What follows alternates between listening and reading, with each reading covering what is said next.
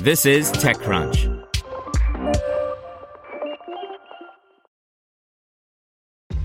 This episode is brought to you by ShipStation.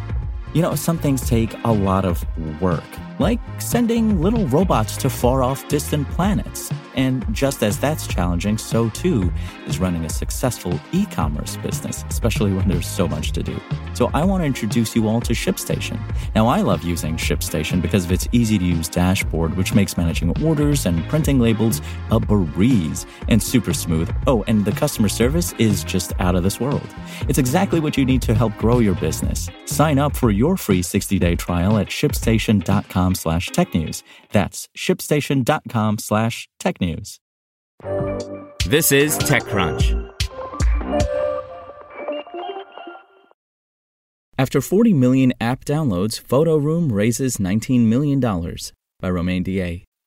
French startup PhotoRoom has raised a $19 million Series A funding round. The company develops a popular photo editing app for e commerce vendors and small businesses. In particular, it helps you remove the background behind objects you are about to sell so that your photos look more professional. Balderton Capital is leading the Series A round with angels from Facebook, Hugging Face, and Disney Plus also participating. Existing investor Adjacent is also putting more money in the company. PhotoRoom isn't the only app that helps you remove photo backgrounds. Another popular app in the graphics and design category on the App Store is Pixelcut. More generic apps such as PicsArt also have background removal features. But PhotoRoom has focused on one niche in particular small businesses reselling objects on eBay, Poshmark, or Depop. In just a few taps, these marketplace experts can process a batch of photos and create images that are ready to be used. It can help them save a lot of time and sell more products. Behind the scenes, PhotoRoom uses deep learning to identify different objects and elements on a photo. A flat photo becomes a multi layer image, which means that users can delete the photo background, blur it, or replace it with something else entirely. The same technology can be used to retouch an image and remove unwanted objects. PhotoRoom has a large library of background templates and helps you export images in different formats with each platform constraints in mind. And it's been working remarkably well as the company managed to attract 40 million downloads on iOS and Android. There are 7 million monthly active users, and hundreds of thousands of users pay a subscription fee to unlock all the features in the app.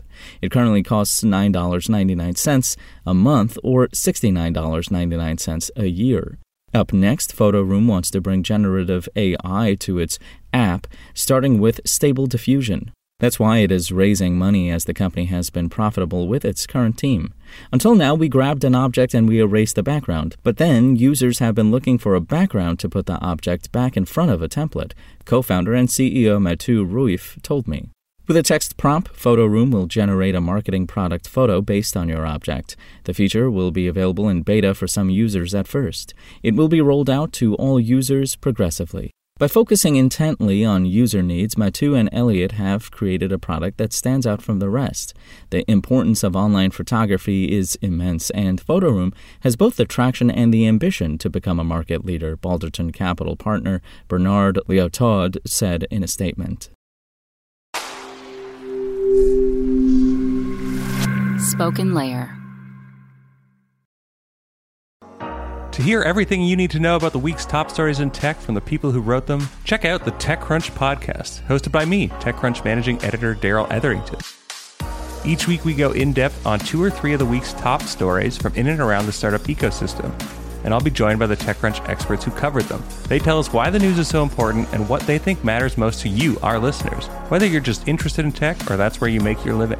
New episodes drop every Saturday morning, so be sure to subscribe to the TechCrunch podcast wherever you listen to podcasts.